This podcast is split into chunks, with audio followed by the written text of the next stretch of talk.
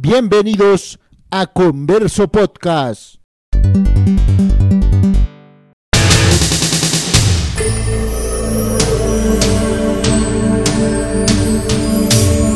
El primer turista.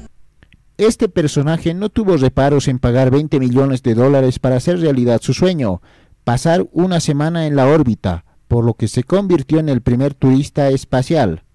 Dennis Anthony Tito nació el 8 de agosto de 1940 en Forest Hill, un barrio del distrito neoyorquino de Queens, Estados Unidos. Creció en una familia de inmigrantes italianos y letrados, por lo que puede ser un ejemplo del milagro americano.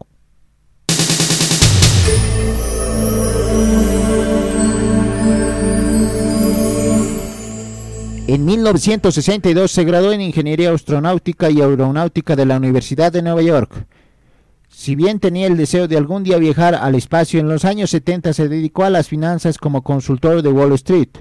En 1972 creó un fondo de inversiones y fundó Wilshire Associates, una empresa de inversiones en California, con lo que se convirtió en multimillonario.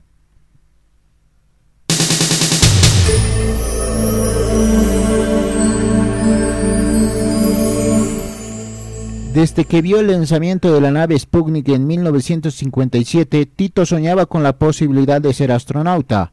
Hubo oposición de la NASA, pero el empresario llegó a un acuerdo con la agencia espacial rusa Roscosmos. El 28 de abril de 2001, Tito despegó en la nave Soyuz y se alejó a 320 kilómetros de la superficie terrestre y cumplió su sueño.